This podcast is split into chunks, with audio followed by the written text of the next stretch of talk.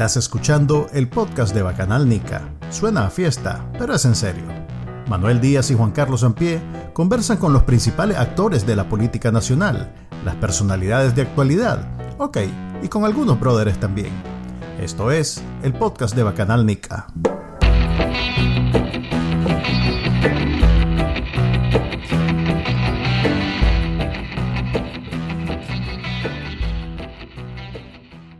Bienvenidos al podcast de Bacanalnica, el episodio número 14. Y hoy tenemos, ah bueno, primero me presento, yo soy Manuel Díaz, me acompaña como siempre. Juan Carlos Ampie.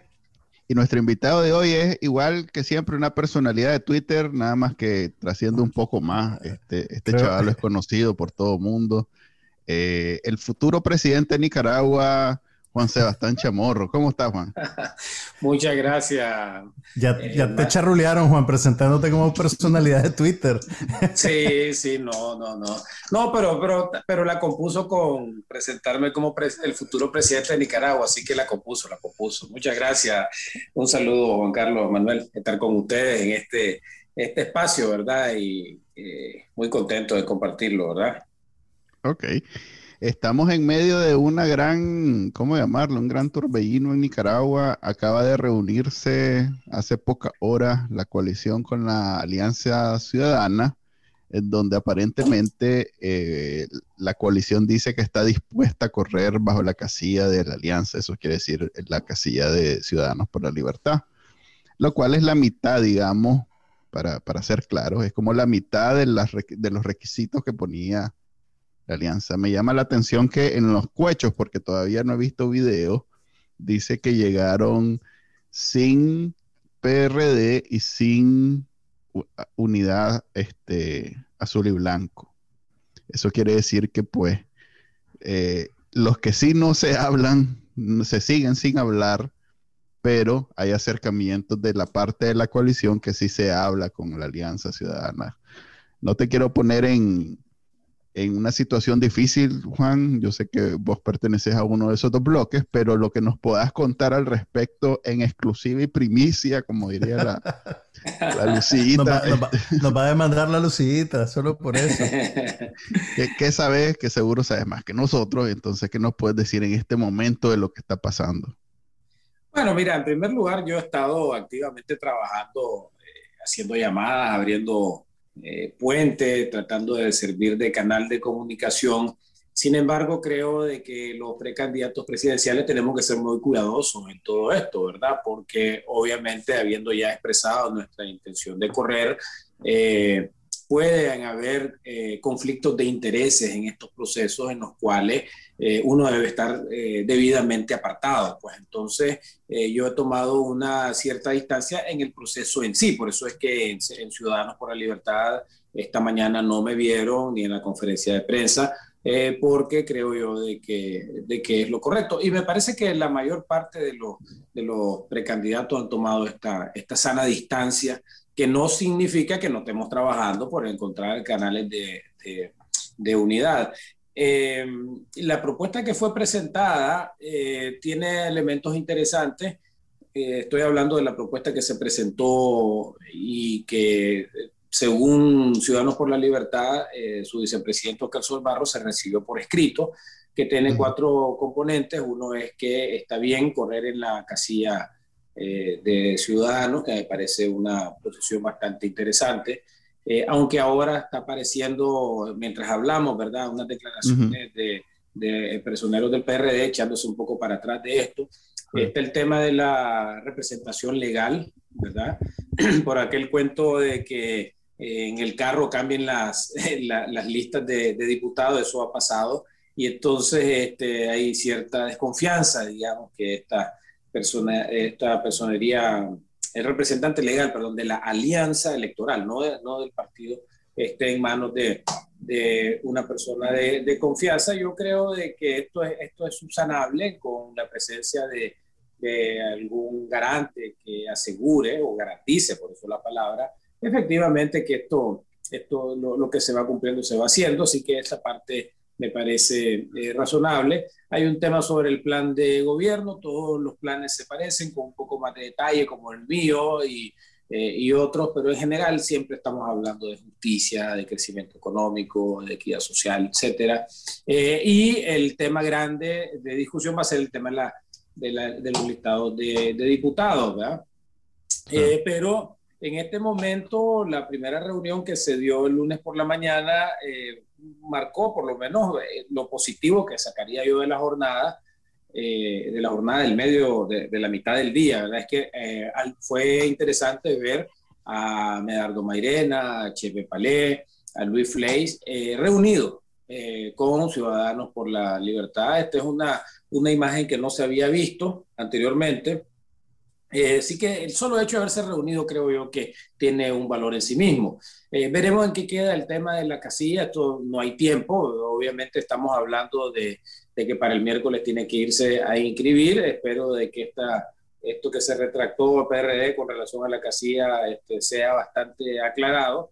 Y con el tema de la unidad nacional y, la, ah, y las pláticas con la unidad nacional, eh, tengo entendido, lo ha dicho Tamara en la radio, de que ellos también se han reunido con, eh, con la Alianza Cívica, eso eh, yo lo sé también, que se han, habido reuniones, entonces han habido algunas reuniones eh, y el PRD no, no, estaba en esta reunión porque estaba programada una reunión para la tarde que aparentemente no, está, no, no, no se está dando, pero de nuevo, lo que ha pasado desde el viernes pasado a la fecha son reuniones bilaterales entre todos y pues creo yo que eso en sí tiene un, mérito.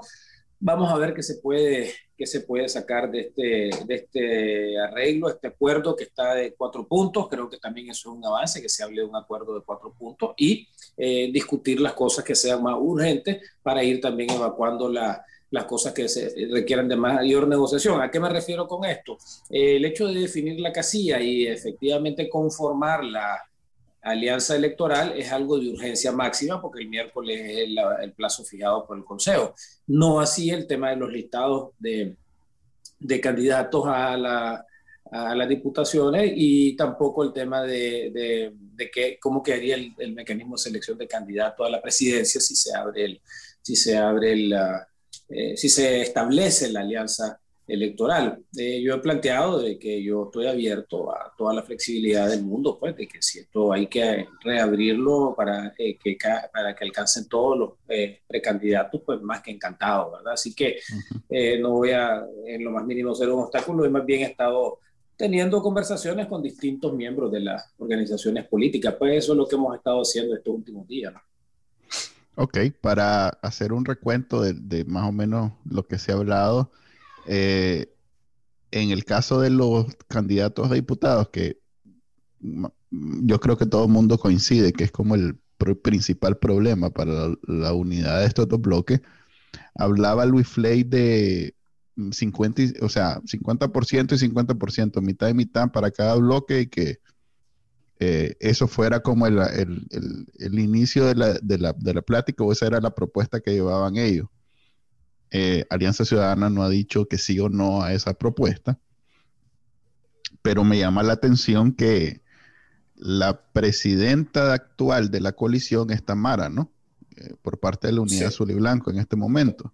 Entonces, eh, ella no fue a esa discusión y, lo cual me parece una decisión prudente porque yo lo he dicho públicamente que es el, zapato en, la piedra en el zapato para Ciudadanos por la Libertad entonces, creo que es uno, a mí, desde, este, desde, este, desde esta posición de simplemente un analista político que me bautizó Eliseo en el último podcast, eh, me parece que es, es, lo que se, o sea, es, es quizás el escenario donde puede salir humo blanco, en donde la coalición llega, el 50% de, de, de, de, las candidaturas a diputados que, que, que podría ellos tener acceso y ahí que se diluya pues la, participación de los que de todos modos Ciudadanos por la Libertad no quería llevar en sus listas.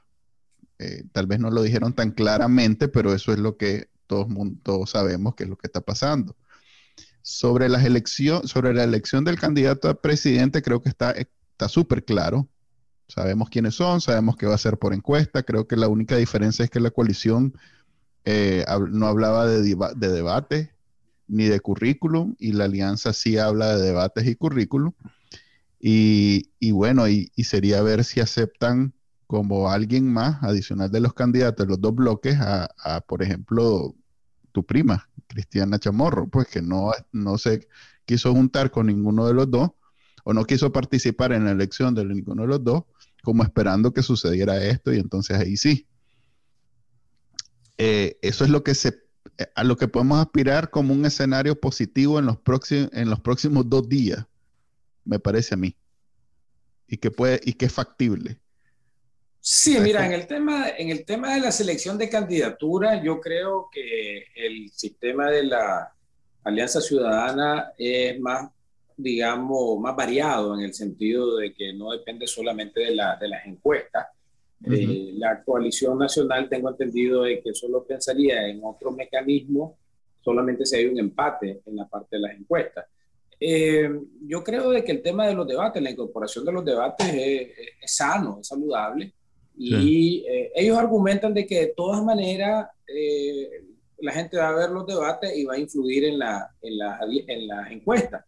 La, el mecanismo de la Alianza Ciudadana es, es explícito en ese sentido. Dice, vas a preguntar en la encuesta si vio el debate y si viste el debate, quién ganó. Entonces, con esto te estoy contando de que encuentro más, muchas más similitudes entre lo que está planteando la coalición nacional y la, y la Alianza Ciudadana. Yo por ese lado no le veo tanto, tanto el, eh, la diferencia.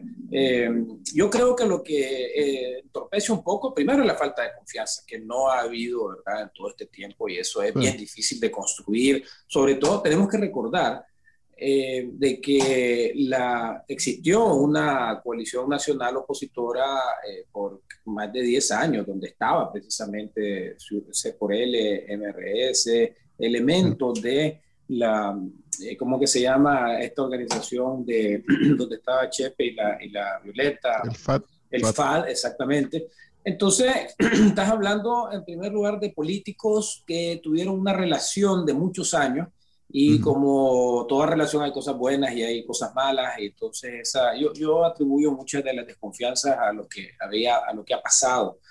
Eh, incluso dentro de esta misma coalición, hay que recordar, estaba Saturnino de rato, que en algún momento se habló que iba a ser el candidato a la presidencia por, por la coalición y al final él decidió correr por, por ALN. Entonces, eh, hay que tomar este elemento humano que siempre, siempre ocurre en la, en la política ellos, los políticos que estamos más recientes, eh, por suerte no estamos todavía este, asediados por esa, esas sombras de, del pasado, pero, pero sí, son, sí son visibles, sí son visibles.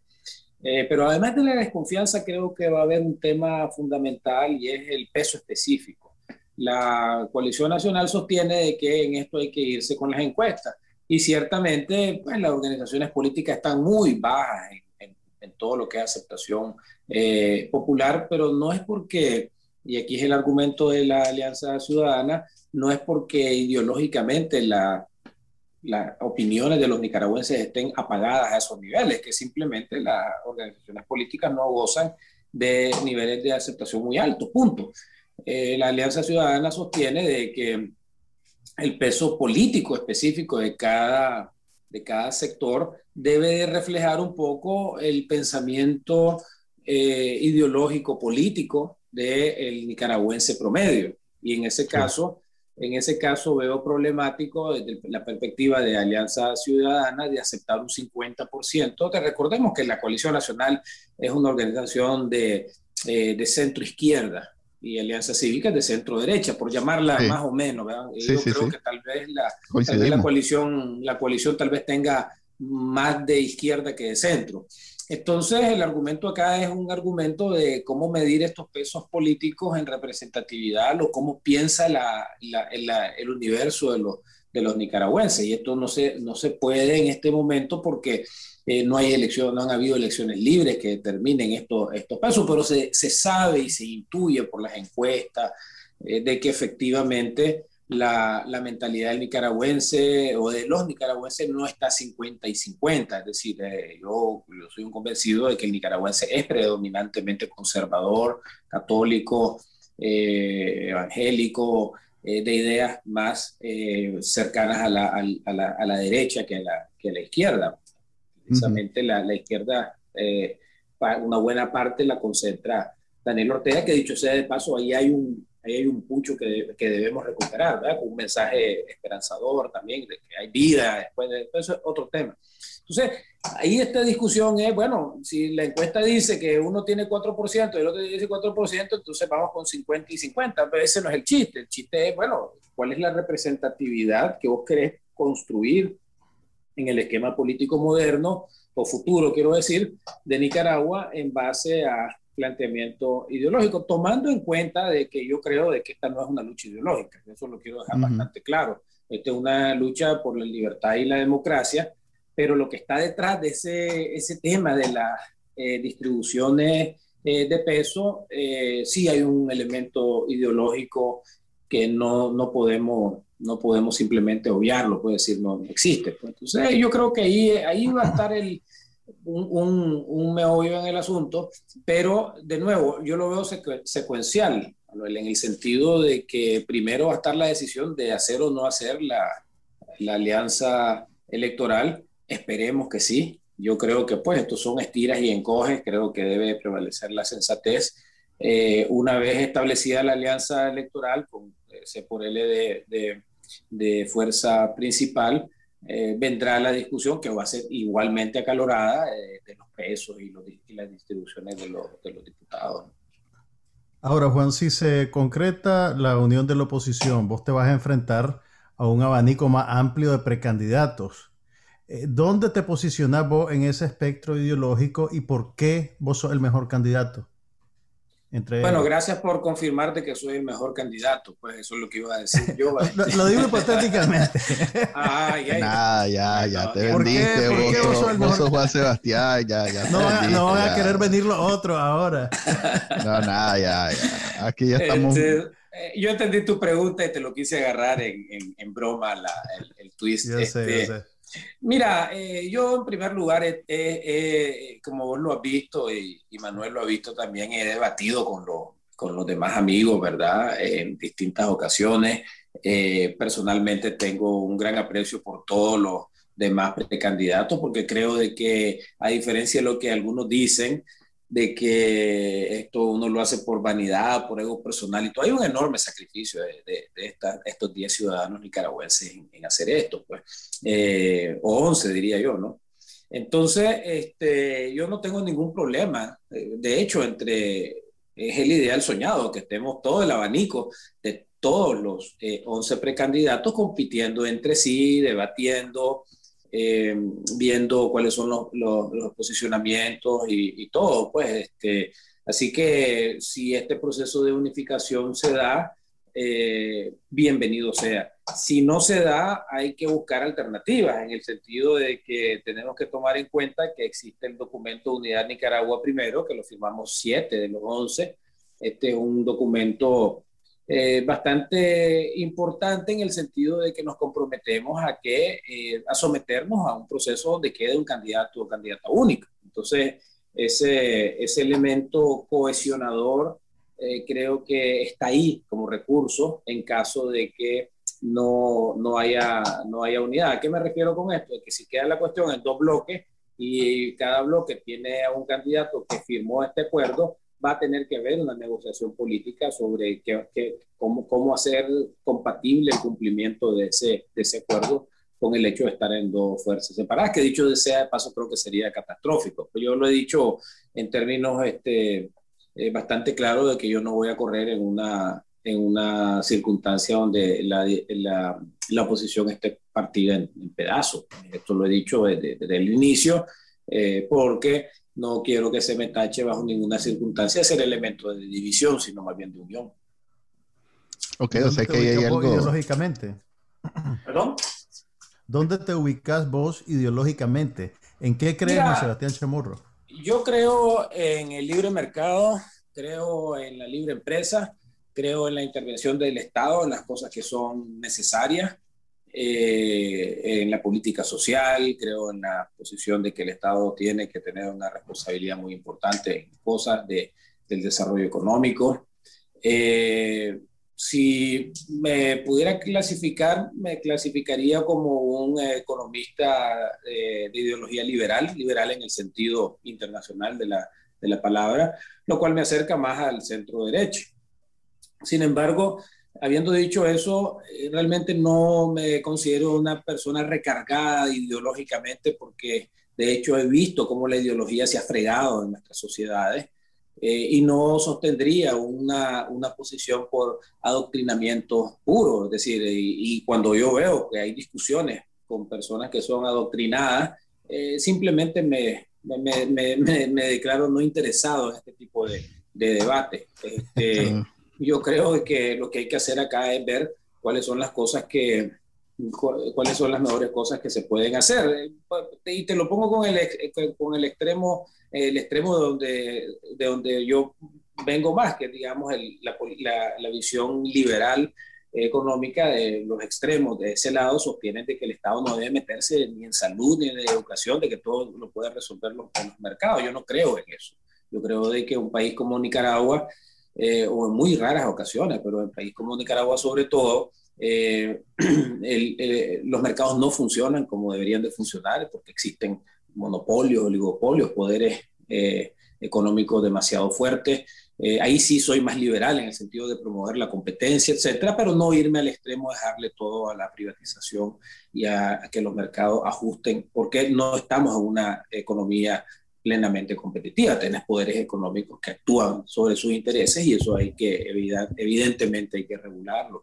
Entonces, eh, cada vez pues me, declaro menos ideológico en el sentido de que, y sobre todo en este contexto, en este contexto eh, de libertad, de democracia y de vencer a la dictadura, eh, pero no tengo ningún problema en tener conversaciones con gente de la izquierda eh, inteligente que puedan eh, sostener una conversación eh, con puntos de vista diferentes y todo lo contrario. Pues viniendo de, la tradición de un centro de pensamiento, que por muy centro de pensamiento asociado a una ideología, una mentalidad liberal, no quita pues de que por su propia naturaleza se fomente la, la, discusión y el debate. Yo voy a ser un, presidente que va, va a fomentar el, el debate de muchos temas.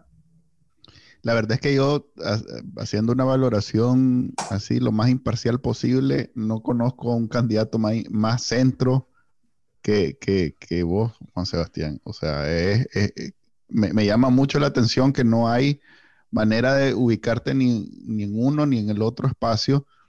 Y esta discusión la tuvimos la semana pasada, pues que yo les decía aquí a, a Juan Carlos y nuestro invitado de la vez pasada, este, que para mí esto en el fondo era esta discusión ideológica que vos muy bien acabas de describir.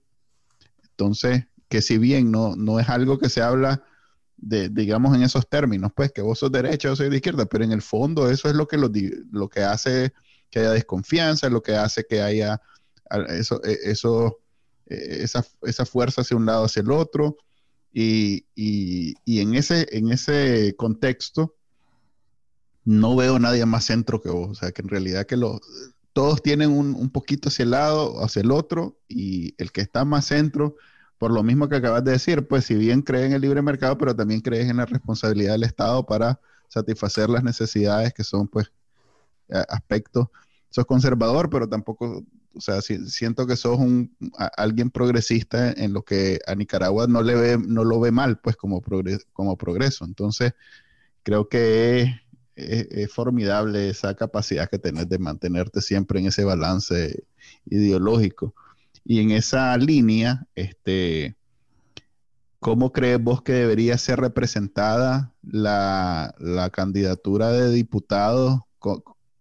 Pues acabamos de decir que Nicaragua es un poquito más a la derecha. Yo siempre lo he dicho también, Nicaragua es un país conservador y tiene esos aspectos de, derecha que, que, no se le quitan porque sobre todo porque acabamos de pasar 10 años de Daniel Ortega y mentira, pues no, no, no vamos a creer que, somos progresistas ni nada por este. Es más, ahorita es mala palabra decir que sos progresista. Eh, es mala palabra decir que sos de izquierda. Entonces, ¿cómo crees vos que debería, si me dieras un número ahorita, así de 80-20, 60-40, 70-30, ¿cómo crees vos que debería ir esa, eh, esa, eh, esos diputados, esa asamblea del nuevo, de parte de la oposición, pues, ¿cómo crees vos que debería ir? Yo creo de que la, por lo que he analizado de encuestas y lo he hecho por años, por años, de hecho hice mi tesis doctoral utilizando una encuesta hecha en Nicaragua sobre otros temas, de, temas de, de la propiedad, etcétera, pero siempre he sido un estudioso de, la, de las encuestas. Eh, creo que el perfil del MICA andará alrededor de 70-30, 70 conservador, eh, católico, más eh, evangélico. Tenemos que recordar que los, los cristianos evangélicos y católicos comparten muchos elementos en común. Eh, y un 30% se, se, identifica más con ideas progresistas, que debería ser un número alto, supongo yo, por el tema de la revolución, que dejó, dejó una cultura eh, fuerte. Eh, lo que quiero decirte que probablemente un país como Guatemala, Honduras, esta, este porcentaje eh, es más bajo. Pero yo más o menos por ahí pondría, digamos, el, el, el, senti el sentimiento de los... Este, del, nicaragüense. Traducirlo a eso, a, una, a, una, a un cuerpo legislativo sería ideal, pero eh, uno conoce bien la, la, política nicaragüense y con todos los cañonazos, con todo el zancudismo, con todo, todos esos vicios de que tenemos, que son terribles y que tenemos que cambiar, este, eh, muchos legisladores pues les importa un pito eh, a, ¿Cómo Representan, a, qué representan cuando una vez que están ahí encaramados, cómo, cómo esa representatividad tiene que, tiene que mantenerse. Pues eso, eso es para mí también el elemento básico de la democracia, en el sentido de que, eh, por eso lo, asocio a, la pregunta con los debates y los precandidatos. Yo creo que los políticos tenemos que estar en una Nicaragua de futuro constantemente sometidos a este proceso eh, bello que significa la democracia eh, con las elecciones y a veces perdés, a veces ganás y la gente te va, te va valorando por eso. Pues. Entonces, eso es una de las cosas que, eh, que más siento yo que hemos perdido y que me da mucho pesar, eh, pero que lo vamos a, a recobrar, ese, ese, ese, elemento de, democrático, participativo que se, se, empezó a deteriorar mucho antes que llegara usted en el país. Para mí el pacto del 99-2000 eh, fue un, un hecho que eh, realmente tuvo implicaciones gravísimas para la historia política democrática de, Nicaragua. Por un lado, ayudó a consolidar este poder que lo tenía bien programado, bien planificado Daniel Ortega, un programa, un plan eh, que lo fue eh, haciendo, que llevó a, a este pacto, eh, que le logró arrancar mucho poder a, a Alemán y que culminó con la, con, con, los, con, la toma del poder en el 2006. ¿verdad? Siempre que se habla del pacto, se, se habla de, que ahí fue donde se amarró lo del 38%, que para mí en realidad este, que, que Daniel Ortega gane por mayoría, sin robársela, eh, es, un, ganar válido, o sea, así funciona la, así funciona la democracia, ¿no? O sea, la democracia no es como partido de fútbol que solo participan dos equipos, pues participan los equipos que quieran y el que saque más goles ese gana para mí el, el, gran pecado, por decirle de alguna manera, del pacto es eso, precisamente, que se dividieron el poder de los, del resto de poderes del Estado como que fuera, pues como que fuera botín de, ladrones. Y ahí fue donde se fue mermando pues cualquier institucionalidad y ese es el verdadero, el verdadero legado nefasto del pacto. Pues no es tanto lo de las elecciones, que es como lo más nombrado, como que fuera lo peor que pasó, pero pues eso fue en las esas son las reglas, y las reglas son que gane el que tiene más votos, gane el que, aunque sea un voto más, desde mi punto de vista. Pues. Sí, hay gente, hay gente, Manuel, que está hablando todavía que eso puede ser una regla que incluso a nosotros nos, nos convenga, pues.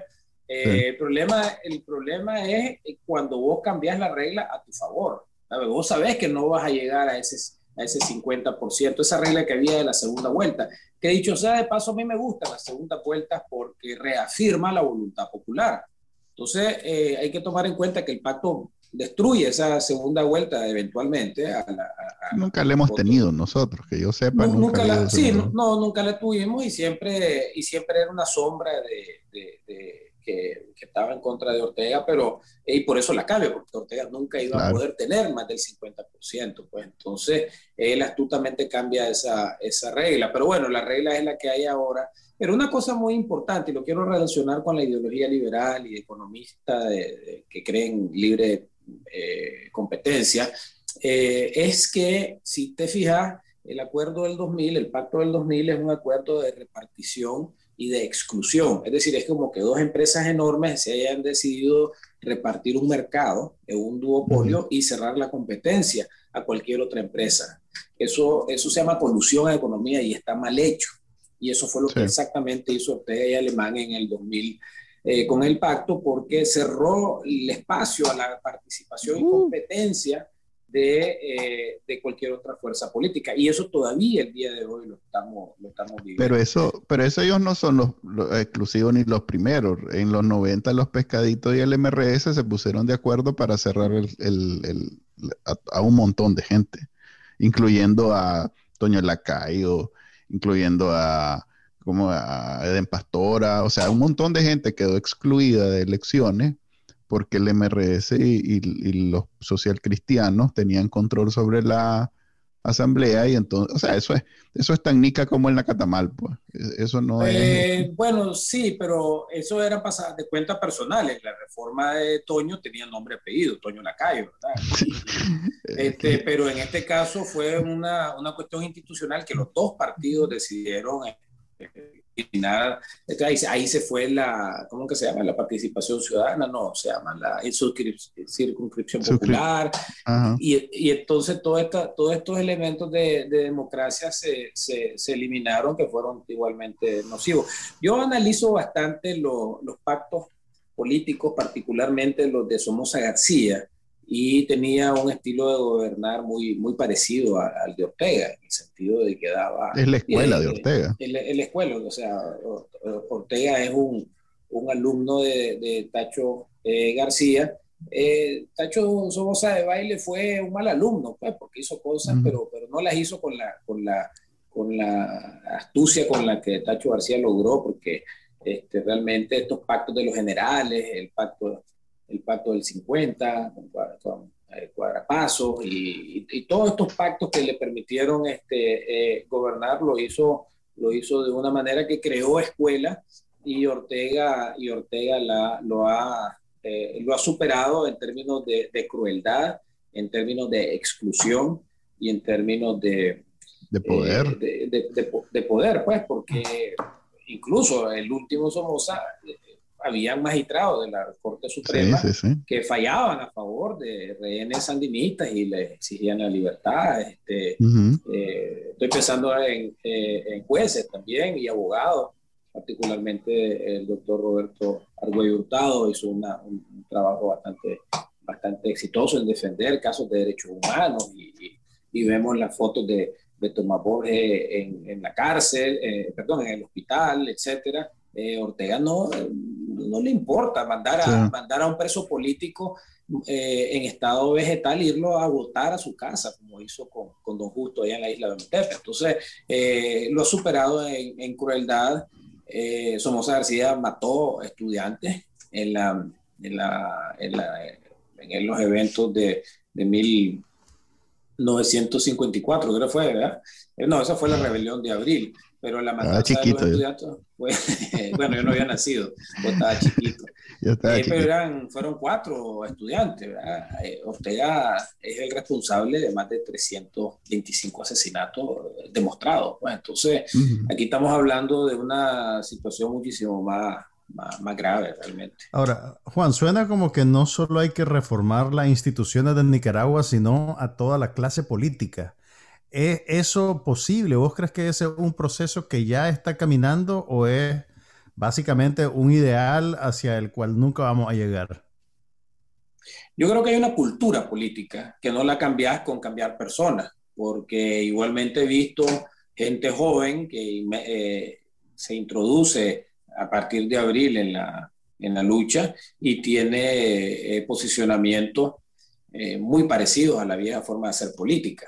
Eh, y el mejor ejemplo incluso es el Frente Sandinista, porque eh, vos ves a, UNEN eh, y es una estructura totalmente totalitaria, valga la redundancia, pues, y, este, y, y, ves esos líderes como, como aquel andino, ¿verdad? Que por ahí anda todavía, este, y pasaron de estudiantes como 20 años. Es, esos modelos permean en, los otros, en las otras estructuras políticas, porque claro, vivimos un ambiente social y las mañas de uno las nota el otro, pues, Entonces, creo yo de que aquí lo que hay que hacer es una, una un trabajo de cambio de, de cultura, lo cual es bien complicado, cambiar la cultura de, de algo.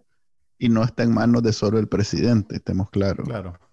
Sí, sí, tenés que hacer un trabajo de, de, concientización de, de, la cultura. Por ejemplo, este tema del caudillismo, ¿verdad? Este, eh, pesa, pesa mucho. Pues tenés que, tiene que ir el, el, el, líder máximo al frente y un, un, esquema un esquema compartido donde vos tengas, volviendo al comentario de Manuel, que va más allá del del, presidente un esquema donde pueda hacer la colaboración de todo una, un conjunto de, de, políticos que pensando en el, en el futuro puedan, puedan trabajar juntos. Yo viví en Chile un tiempo y me gustó mucho la experiencia de lo que allá se llamaba y se llama todavía la concertación nacional. ¿En qué época estuviste vos en Chile? ¿En qué año? Estuve del 94 al 96 eh, ya había salido Pinochet, estaba saliendo eh, Patricio Elwin, a quien conocí personalmente, y estaba entrando eh, Eduardo Frey. Y ese ejemplo de la concertación fue bien interesante porque fue una alianza opositora a Pinochet que gobernó Chile posteriormente con cinco presidentes. Tuviste Patricio Elwin, que era socialdemócrata, tuviste Eduardo Frey, eh, soy el cristiano, tal vez podré confundirme un poquito aquí con las afiliaciones, eh, Ricardo Lago, Michelle Bachelet, que era más de izquierda, eh, entonces, eh, y, y, dos de ellos do, dobletaron como, como Lagos y Bachelet.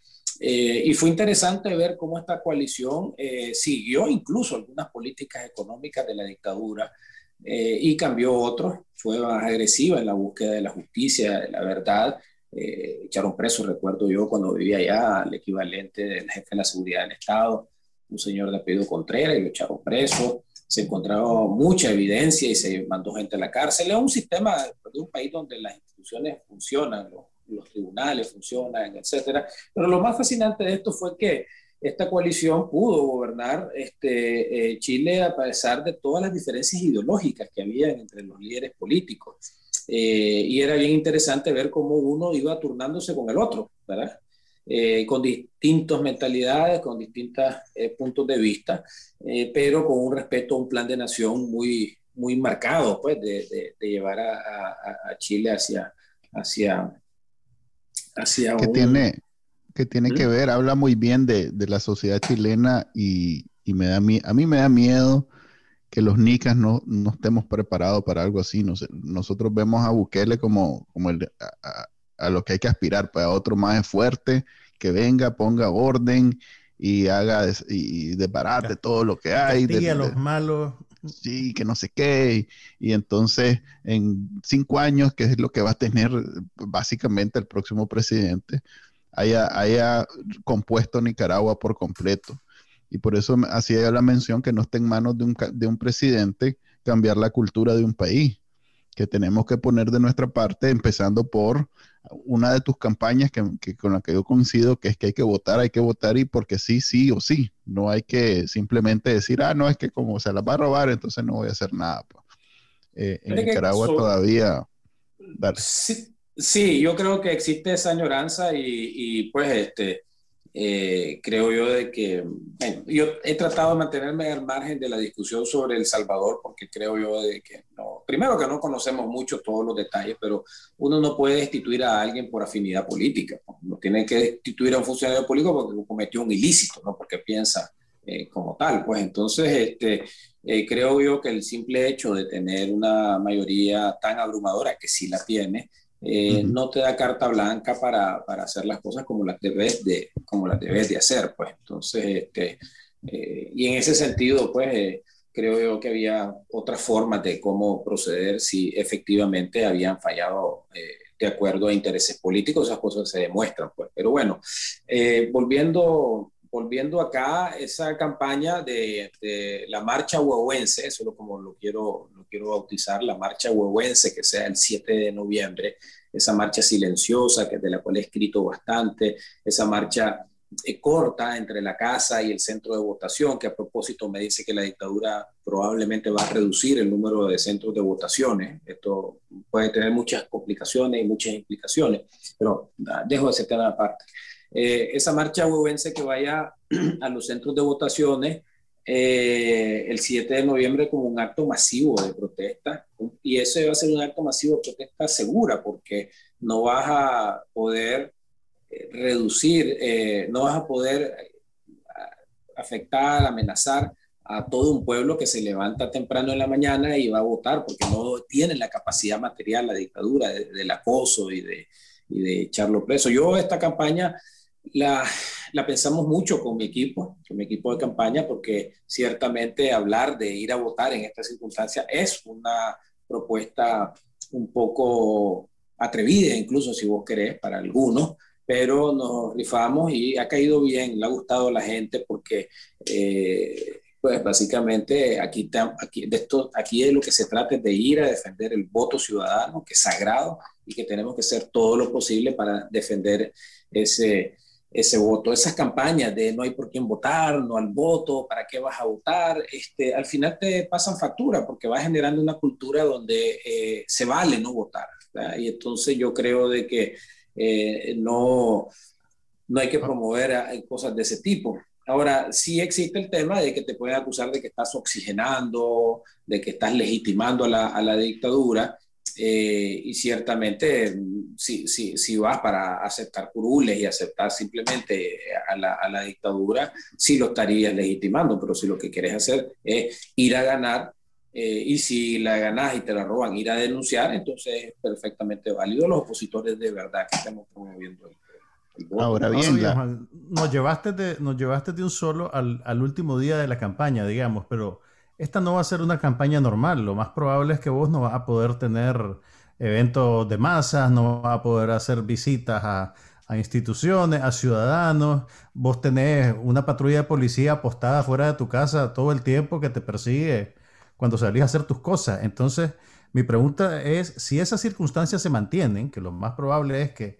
así va a ser, eh, ¿cómo vas a salvar vos y, y, la oposición esas desventajas materiales que, que, básicamente eh, le cargan los dados al Frente Sandinista, que obviamente tiene todos los recursos del Estado a su favor y que los va a usar para, para, para campañas, para actividades de masas que obviamente contribuyen a ese clima de intimidación y, a alimentar ese mito de que el Frente Sandinista es una fuerza arrolladora. ¿Qué, qué, qué vas a hacer vos? ¿Cómo vas a lidiar con eso? Bueno, en primer lugar, yo estoy calculando de que esta, esta, o estoy esperando de que estas condiciones de asedio policial cambien y se eliminen. Eh, eh, para eso estoy luchando también, evidentemente, para que ningún ciudadano tenga que pasar por esto. Eh, yo creo que hay posibilidades, incluso, porque la dictadura va a decir, bueno, y quitémosle la patrulla y pongámosle un motorizado que lo ande siguiendo y hacemos la gran bulla de que ya se libera, ya, ya, ya liberaron la, la restricción, pues, ¿verdad? Entonces, eh, yo, no, yo no descarto que hasta por viveza de ellos, de demostrar de que ahora sí hay movilidad, eh, restrinjan la movilidad, eh, eliminen la restricción y el acoso que es totalmente ilegal además. Pero en cualquier caso yo he trabajado, Juan Carlos, en defender y denunciar, si vos te fijas yo, sin hacerme la víctima y, ni hacer mucho show, he estado siempre permanentemente denunciando de que está ese asedio, porque a mí me, decir, el día de hoy me invitaron a un departamento de Managua, de, de Nicaragua, y le digo, pero hay que acordarte que está la restricción de Managua por cárcel. Ah, perdón, se me había olvidado. Es decir, tenés que estar permanentemente recordándole a la gente que esto, esto existe. Y si esto no se levanta, igual es un tema de campaña, de que vos luchaste eh, con, esta, con estas restricciones para demostrar que efectivamente Ortega jugó con los dados, los dados cargados. Yo me estaba acordando la campaña del 2016 y Ortega no salió ni de su casa. Entonces yo creo que, ahora, va a salir menos ahora van a salir menos y quiere hacer, y quiere hacer que nosotros hagamos lo mismo a punta, a punta de, patrulla, ¿verdad? Entonces, este, eh, creo que esto hay que, hay que seguirlo denunciando. De nuevo, si vos te retirás, y aquí volvemos al tema de participar o no, si vos te retirás de la, de la contienda electoral, entonces le estás, estás perdiendo esa capacidad de protesta eh, y de denuncia de que Ortega está está jugando con los dados cargados, simplemente va a decir, no, y el tipo se retiró porque quiso y aquí hay, aquí hay condiciones, pues, condiciones que ya sabemos que no hay. Porque seguro va a haber alguien que sí corra diciendo que es la oposición, este, siete puñales, estoy seguro que va a correr y, entonces va a decir, eh, aquí estamos, pues aquí estamos en la oposición. O sea, estos se quedaron en su casa porque se, se quisieron quedar en su casa, pero aquí estamos, estoy yo, está, ¿cómo es que se llama? Vos ya me conocés, este, tu amigo, el diputado. Byron Jerez. Byron Jerez, estamos yo, parece Byron. Que, parece que es amigo de, Juan Carlos, porque cuando dijiste tu amigo, él. ¿Qué va a ser? Ah, no, sí, claro. No Mira, por, eso que, por eso es que no contesté. Tené, cuidado, tené cuidado con la canción que usé en tu, en tu anuncio de campaña, ¿viste? Mira, esa te la eh, tiene que estar un comité. Estamos claros estamos claro que, que, Byron en este grupo de tres no es, no es querido, evidentemente, pero sí hay que reconocerle que ese eslogan estuvo genial, porque todavía estamos hablando de él cinco años. El mejor, el mejor anuncio de campaña en la historia de Nicaragua. Pero ya lo conocé, o sea, es un nivel de cinismo en donde es como el meme ese de si, ya me conocen, ¿para qué me inviten? así es, el estaba claro. igual yo yo hubiera buscado un eslogan de campaña similar si a mí el comandante me hubiera dicho, mira, bro, vas a quedar. Entonces hubiera, ya que voy a quedar y que me vale lo que salga. Entonces... pero como yo estoy en la, yo estoy en el, en el, en el debate de las ideas, mi eslogan ha sido nos mueve la esperanza que eh, ha gustado mucho. Ha gustado ¿Quién es esa señora?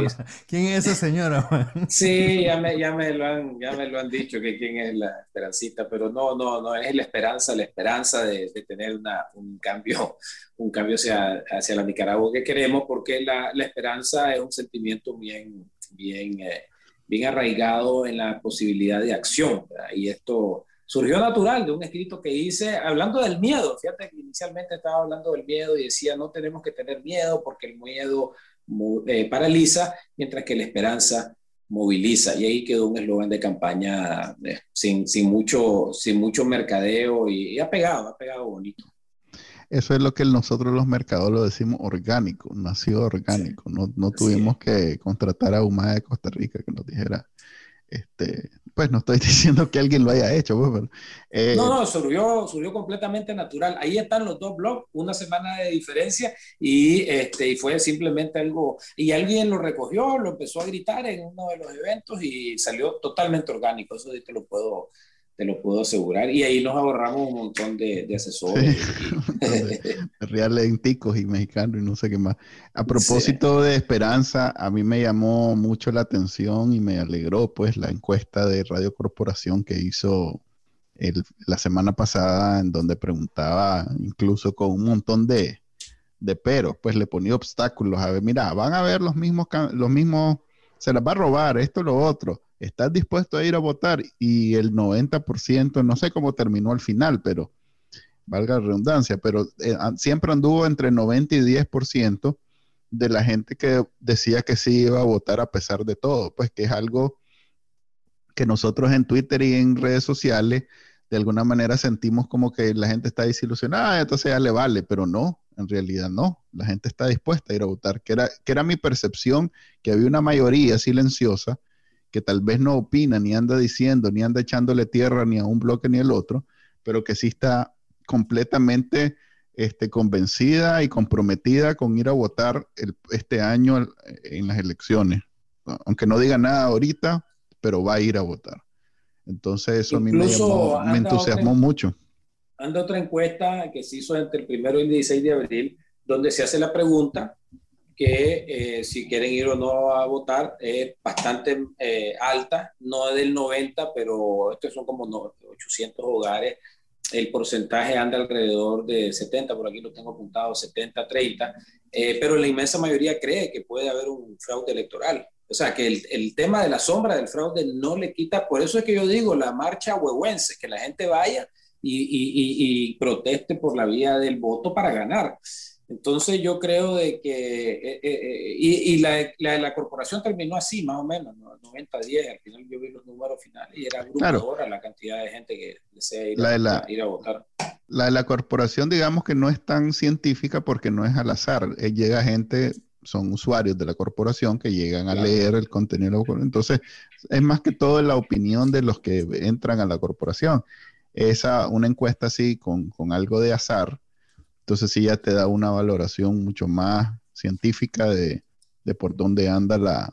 y por, por, lo que sea, creo que es, completamente eh, mm, acertado o correcto o es así, es un hecho, que la mayoría de los nicaragüenses quiere ir a votar en estas elecciones.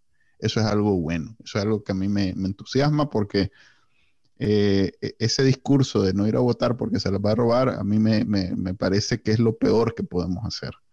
Así que vamos bien por lo menos de ese lado. Estoy revisando los datos de la encuesta que te decía.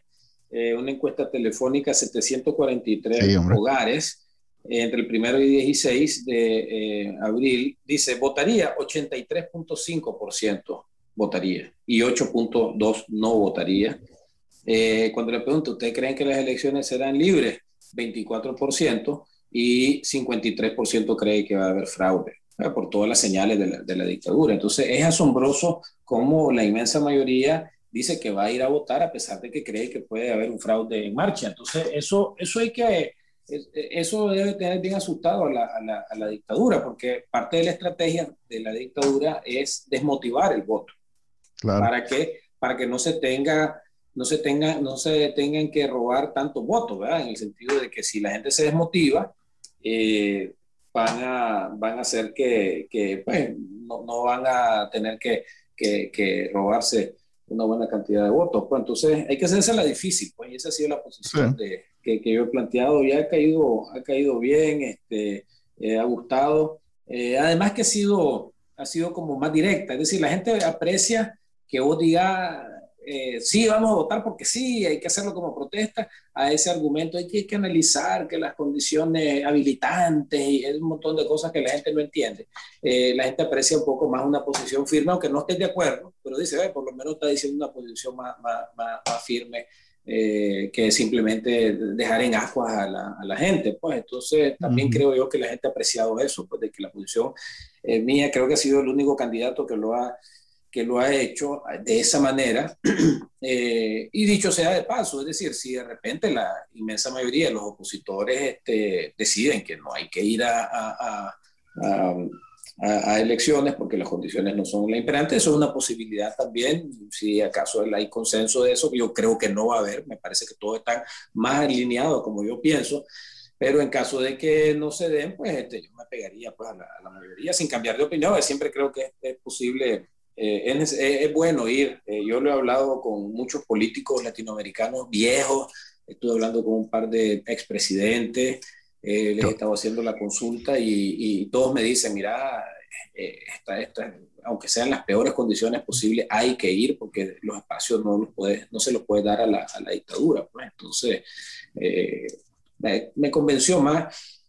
uno de ellos fue incluso el presidente Juan Guaidó, que tuvimos una plática por teléfono y muy respetuosamente nos dijo al grupo que estábamos ahí, eh, las condiciones son, son siempre diferentes entre países, pero nosotros hemos tomado las dos decisiones, dice, y creo yo que yo me inclinaría porque participe, pues si estuviera en el zapato de ustedes, pues. Entonces este fue, fue interesante, pues porque ese es un debate muy, muy recio ahí en Venezuela, si participar o no en, en las elecciones, sobre todo ahora que hicieron una cosa que no se ha notado mucho, pero cambiaron de Consejo Supremo Electoral el mismo día, Ortega y, Maduro, hicieron exactamente la misma movida, ah. el mismo, la misma semana, el mismo día. Pues ahí te habla un poco cómo estos ejes de, del mal este, trabajan tan coordinadamente. ¿Será que Cuba también cambió? Y... No creo. no creo. En Cuba, ve, en Cuba imprimirán boleta o se ahorran esos reales. Porque ¿qué van a poner? Yo creo que le imprimen con la X. la mano en el centro de convenciones. o le imprimen con la X ya el partido, además es casilla única, acordate que el sistema de Por eso, pues, para, ¿para qué gastar en esa impresión si puedes perfectamente? Volviendo, volviendo a Nicaragua, Juan, ¿por qué fue tan difícil sentar a las dos facciones de oposición? Yo siento en alguna medida que si Ortega no le hubiera puesto ese plazo fatal del 12 de mayo, todavía estarían en dimes que te diré, en estiras y en coges, eso, ¿qué nos dice de la oposición y qué deberíamos de aprender de eso? Pues eh, pareciera como que este round lo ganó Ortega, porque él es el que está marcando la pauta. Bueno, mira, lo que nos dice, o por lo menos me dice a mí, de que la oposición está hecha de nicaragüenses, porque el Nica siempre, siempre anda buscando cómo hacer la última carrera al último día, ¿verdad? Te ponga quien te ponga la, la fecha. Tu interpretación es muy generosa. Yo creo que somos, eh, eh, en eso los nicas somos frescos y eh, ahí pasamos, ahí estaríamos, ahí estaríamos sin, sin, reunirnos si no hubiera habido el... yo pienso, yo pienso que la fecha siempre fue un día antes, esa era la fecha, pues. O sea, el, día que fuera, ese iba a ser el día antes. Pero, iba a ser hay, el pero hay un problema, hay, hay un problema material. Ahora tenés solo un día y medio para ponerte de acuerdo en un montón de cosas es que funciona. Así que funciona. Sí, sí. Y ahí no has hecho, no has hecho trámites de su cédula, de tu pasaporte. Si, si, lo haces en tu propia casa, este, ¿qué le vas a pedir ahora a, gente que, eh, que, no se, que no confía entre sí a, a estar teniendo, eh, mira, eh, conversaciones? yo, y esto yo siempre lo decía, es decir, estemos conscientes de que el problema es que no se han sentado esto lo vengo diciendo desde enero. Yo digo, sentémonos, hombre, sentémonos, hombre, sentémonos. Pero la mentalidad, eh, y hablando también de otro elemento que, que, sí lo he notado en la política, es el, poco deseo de, de, colaborar. Es decir, como si nosotros podemos hacer un, nosotros podemos tener un negocio de, de, de venta de, de, alimentos y cada uno gana 20 pesos y eh, no tiene sentido hacer un negocio donde ganemos 60. Vamos a hacer un negocio para que esos 60 se conviertan en, en 90 y nos repartimos los 10 extras. Eso se llama una, una coalición que busque una, un juego de suma mayor a cero. Pero en, en, política nicaragüense, y asumo yo también en muchos otros sistemas políticos, eh, la colaboración en Estados Unidos se vio ese, ese, ese, enorme clinch ¿no? entre ideológicos. Eh, lo que yo pueda ganar es en contra eh, a lo que te saque a vos. Eh, esa, esa mentalidad que se llama de suma cero, es decir, lo que yo te puedo sacar es a costa de lo que le saqué al otro, a costa de lo que le saqué al otro, eh, prevalece mucho en Nicaragua. Y por eso es que vos ves siempre esos eh, señalamientos, esos ataques, esa campaña, y hay poca campaña propositiva, ¿verdad? ¿Cómo hacer el negocio de 90 Córdoba? entonces, eh, e, e, esa forma de pensar también eh, eh, creo que hizo de que no nos sentáramos en el sentido de que, ok, el momento que vos pones el pie en esa mesa, ya vas a perder algo, pues, y el otro va a ganar algo a favor. Por eso es que aquí se ve bien interesante porque dice, bueno, llegó, llegaron miembros de la coalición nacional y dijeron que la casilla era la 15, después se retractan, después dicen que sí, después dicen que hay estos otros puntos. Si vos te fijas, siempre hay este elemento de de estira y encoge, pero nadie está hablando de que separados podrían sacar 10 diputados, 20 cada uno, pero juntos pueden sacar 30. Estamos hablando del ejemplo del, negocio de los 90 Córdoba. Entonces, esa, esa, esa mentalidad es... Este, pero es que eh, los 10 los pongo yo. Los 10 los pongo yo, mientras que en los 30 me va a tocar compartir y cuidado, saco 5 nada más. Pues Entonces, eh, ese es el problema, que somos nica al final de cuentas. Qué bonito sería Qué bonito sería que fuera, como en Chile. no, pues, pero imagínate, no tenemos que irnos tan largo, que fuera como en Chile, el ejemplo que acaba de decir Juan, que, de pronto ahorita hagan, este, se nos ponemos de acuerdo y tenemos un presidente como José Sebastián, luego un presidente como Félix, luego tenemos un presidente como Arturo, luego tenemos un presidente como, a ver quién me falta, mi, tío Miguel, o sea, tenemos de sobra. tenemos de sobra. Es tuyo, creo, no tío. No, es, tío. Ok, tenemos de sobra cantera en términos de recurso humano para, porque son gente joven, o sea, en general son, tenemos un montón de candidatos relativamente jóvenes que podemos copar, además que ya no va a haber reelección nunca más, creo que eso estamos claros, que es el principal problema que hay en Nicaragua desde que existe Nicaragua y que hay que er-, erradicarlo de raíz y que nunca más va a haber reelección. Entonces tenemos aquí espacio para los próximos 30 años, que ahí sí es un, es un periodo razonable para pensar que vamos a cambiar la cultura de Nicaragua, o sea, que nos vamos a convertir en algo más parecido a Chile que a, por ejemplo, lo que está pasando en El Salvador, que es básicamente este, el, camino equivocado, o sea, es como dar la vuelta, pues. Vamos saliendo de uno para entrar a otro y de nuevo a, imponernos a punta de, balazo. Hablando de esa cantera de talentos que mencionas, Juan, si vos resultás ser el candidato presidencial de oposición, ¿llevarías de vicepresidente a uno de tus compañeros actuales o escogerías a otra persona? ¿Has pensado en eso? Sí lo he pensado, sí lo he pensado y lamentablemente tenemos un problema porque este, yo sí creo que debe haber participación paritaria. Mi vice tiene que ser una mujer y no tengo mujeres en, la, en, la, en, el, en, el listado excepto cristiana. Eh, chamorro, chamorro. y chamorro, chamorro, pues no, no, no, no, pega, pues no pega. Pero, pero independientemente de eso, eh, yo creo mucho de que es bueno, es bueno incorporar a tus antiguos rivales. Pues rivales, estoy usando la palabra de manera un poco liberal, ¿no? Este, contrincantes o competidores en tu equipo adversario, en tu, en tu gobierno. Yo creo, yo creo que ese ha sido, eh, yo, yo he leído eh, mucha historia y presidentes que han sido exitosos han hecho ese gesto de, de de incluir a bueno, en Estados Unidos Joe Biden puso de vicepresidenta a Kamala Harris y compitió con él por el ticket. Y, Barack Obama puso a Hillary Clinton. Entonces, eh, esta es una tradición que viene incluso de, Abraham Lincoln, que puso a los cuatro contrincantes de él en la, en la convención eh, para que lo elige como candidato a la presidencia, lo, lo, lo, los pone como secretario, un gabinete de, solo candidatos. Y eh, Obama retoma esa idea. Eh, y yo creo de que ese, ese es otra ese es otro, otro elemento que hay que, que hay que tomar en cuenta, pues de que al final del día somos hermanos opositores y si vos querés realmente hacer esta camada de estas generaciones de nuevos liderazgos, tenés que precisamente acuerparte de ellos y, que ellos también puedan ser este, tener futuro político. Aquí, ¿qué es lo que pasa? De que primero la, la vicepresidencia es un cementerio de elefantes, ¿verdad? Es muy difícil ya, para, para, que te condenen. Eh, y si de repente, pues, hay algún ministro de que está siendo muy popular, esto ha pasado siempre, y ahí te lo volás y lo mandas de, de, de, lo mandas de embajador a Japón, por decirte algo.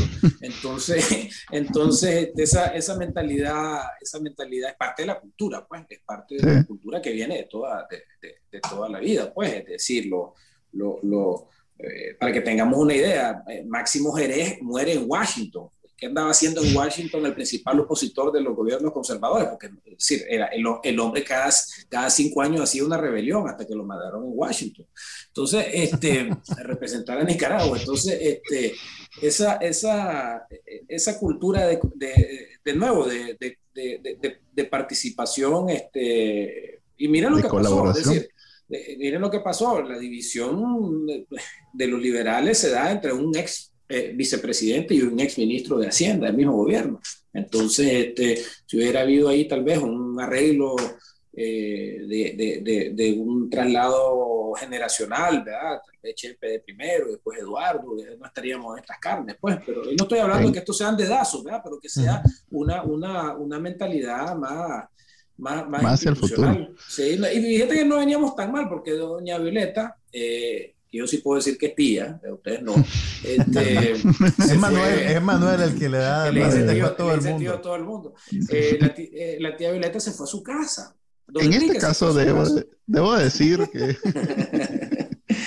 Eh, lo que pasa es que salió un bárbaro de por medio, pues, o sea, tampoco puedes decir, eh, han habido buenos episodios de, han habido buenos episodios de presidentes que se han sabido eh, ir a su casa, es decir, hablamos más de lo, de lo salvaje, ¿verdad? Comenzando por Tomás Martínez, que fue que el fundador del reeleccionismo, de Santos Zelaya, somos García, Emiliano, somos de baile, todos, y Daniel, pues ya se ganó la nota máxima, pero este pero, pero han habido ejemplos, han habido ejemplos de, gobernantes que les ha tocado y se van a su casa. Eh, casualmente en, un episodio anterior, este, Eliseo, que estuvo ahí, fue participante de lo que sucedió en esas elecciones, nos dijo cómo en realidad fue la mano de Arnoldo la que evitó que cuando Montealegre dijo que estaba dispuesto a correr como diputado, como vice, no, no me acuerdo exactamente cuál era el cargo, pero estaba dispuesto a, a declinar la presidencia y que corriera él como presidente, Chepe Rizo, y él como otra cosa, y fue Arnoldo el que al final este, no aceptó ese, tipo, ese trato. Y, creo que es parte de, de, esa, de esa intención que tenía él del 2000 con el, con el pacto de tener el control solo con Ortega, pues que quería él, él se veía como el, el, otro, los dos poderes, los dos partidos únicos y él iba a mantener ese poder y, y la verdad es que lo ha soltado poco a poco, poco a poco, pero ya perdió desde hace mucho tiempo, desde que Daniel Ortega volvió al poder, él ya perdió y no, yo creo que se niega a aceptarlo, don Arnoldo, él cree que todavía tiene algo de poder y es quizás el, el, ejemplo que, que, yo siempre veo como un, un político en Nicaragua que, algún poder tuvo y que se niega a soltarlo a pesar de todos los perjuicios que ha provocado en todo este tiempo. Pues. Y en ese bonito sentimiento, porque hemos llegado a la, hora de grabación, este, quiero despedirme de este episodio con el próximo presidente de Nicaragua, eh, que nos acompañó muy amablemente para hablar de lo que está pasando exactamente ahorita y que que probablemente dentro de seis horas ya, ya esté pasando algo totalmente nuevo. Lo bueno es que hablamos de otra cosa, hablamos de historia también. Hablamos de, así es, impresionante cómo vos como economista sabes un montón de historia. Pues la verdad es que no, no, no, no soy yo historiador, pero me, me, da un poquito de pena que, que hablar de esas cosas como que fuera conocimiento universal y yo de eso no sé mucho, pues yo solo sé de... Manuel estaba tomando notas en la entrevista. Sí, estoy viendo cómo comprar un par de libros para ver cómo es que se... Este, pero gracias Juan Sebastián por, por acompañarnos en este podcast. Este, creo que nunca habíamos tenido un presidente infieri en, entre nuestros invitados y, y quisiéramos pues, a los otros candidatos los vas a invitar vos, oíste, a ver qué te dice. Bueno, eso es lo que iba a preguntar, porque si soy el invitado número 14 y soy el primer precandidato, entonces es una buena señal. el primero. buena señal. Sí, está bien. No, no, muchas gracias. Gracias Muchas gracias. Volvamos a hacer, ¿verdad? Porque realmente lo, que, aquí se ha dicho en relación a la coyuntura dejará de ser efectivo para los próximos 45 minutos. No me. Ahora sí me tardo publicando esto, ya nadie lo va a escuchar. Publicarlo ya balazo. Sí, tenés que publicarlo balazo. Eh, pero bueno, pues este, vamos avanzando, así que la dictadura va a caer y nos mueve la esperanza. Muchas gracias, muchachos. A vos, a vos. Dale, bueno, nos vemos pues. Mi nombre es Manuel Díaz y Juan, y bueno, Juan Carlos, Juan Carlos Ampie. Y nos vemos en el próximo episodio de No pasa, no pasa nada, del podcast de Bacanal podcast de Bacanal Nica. Bye.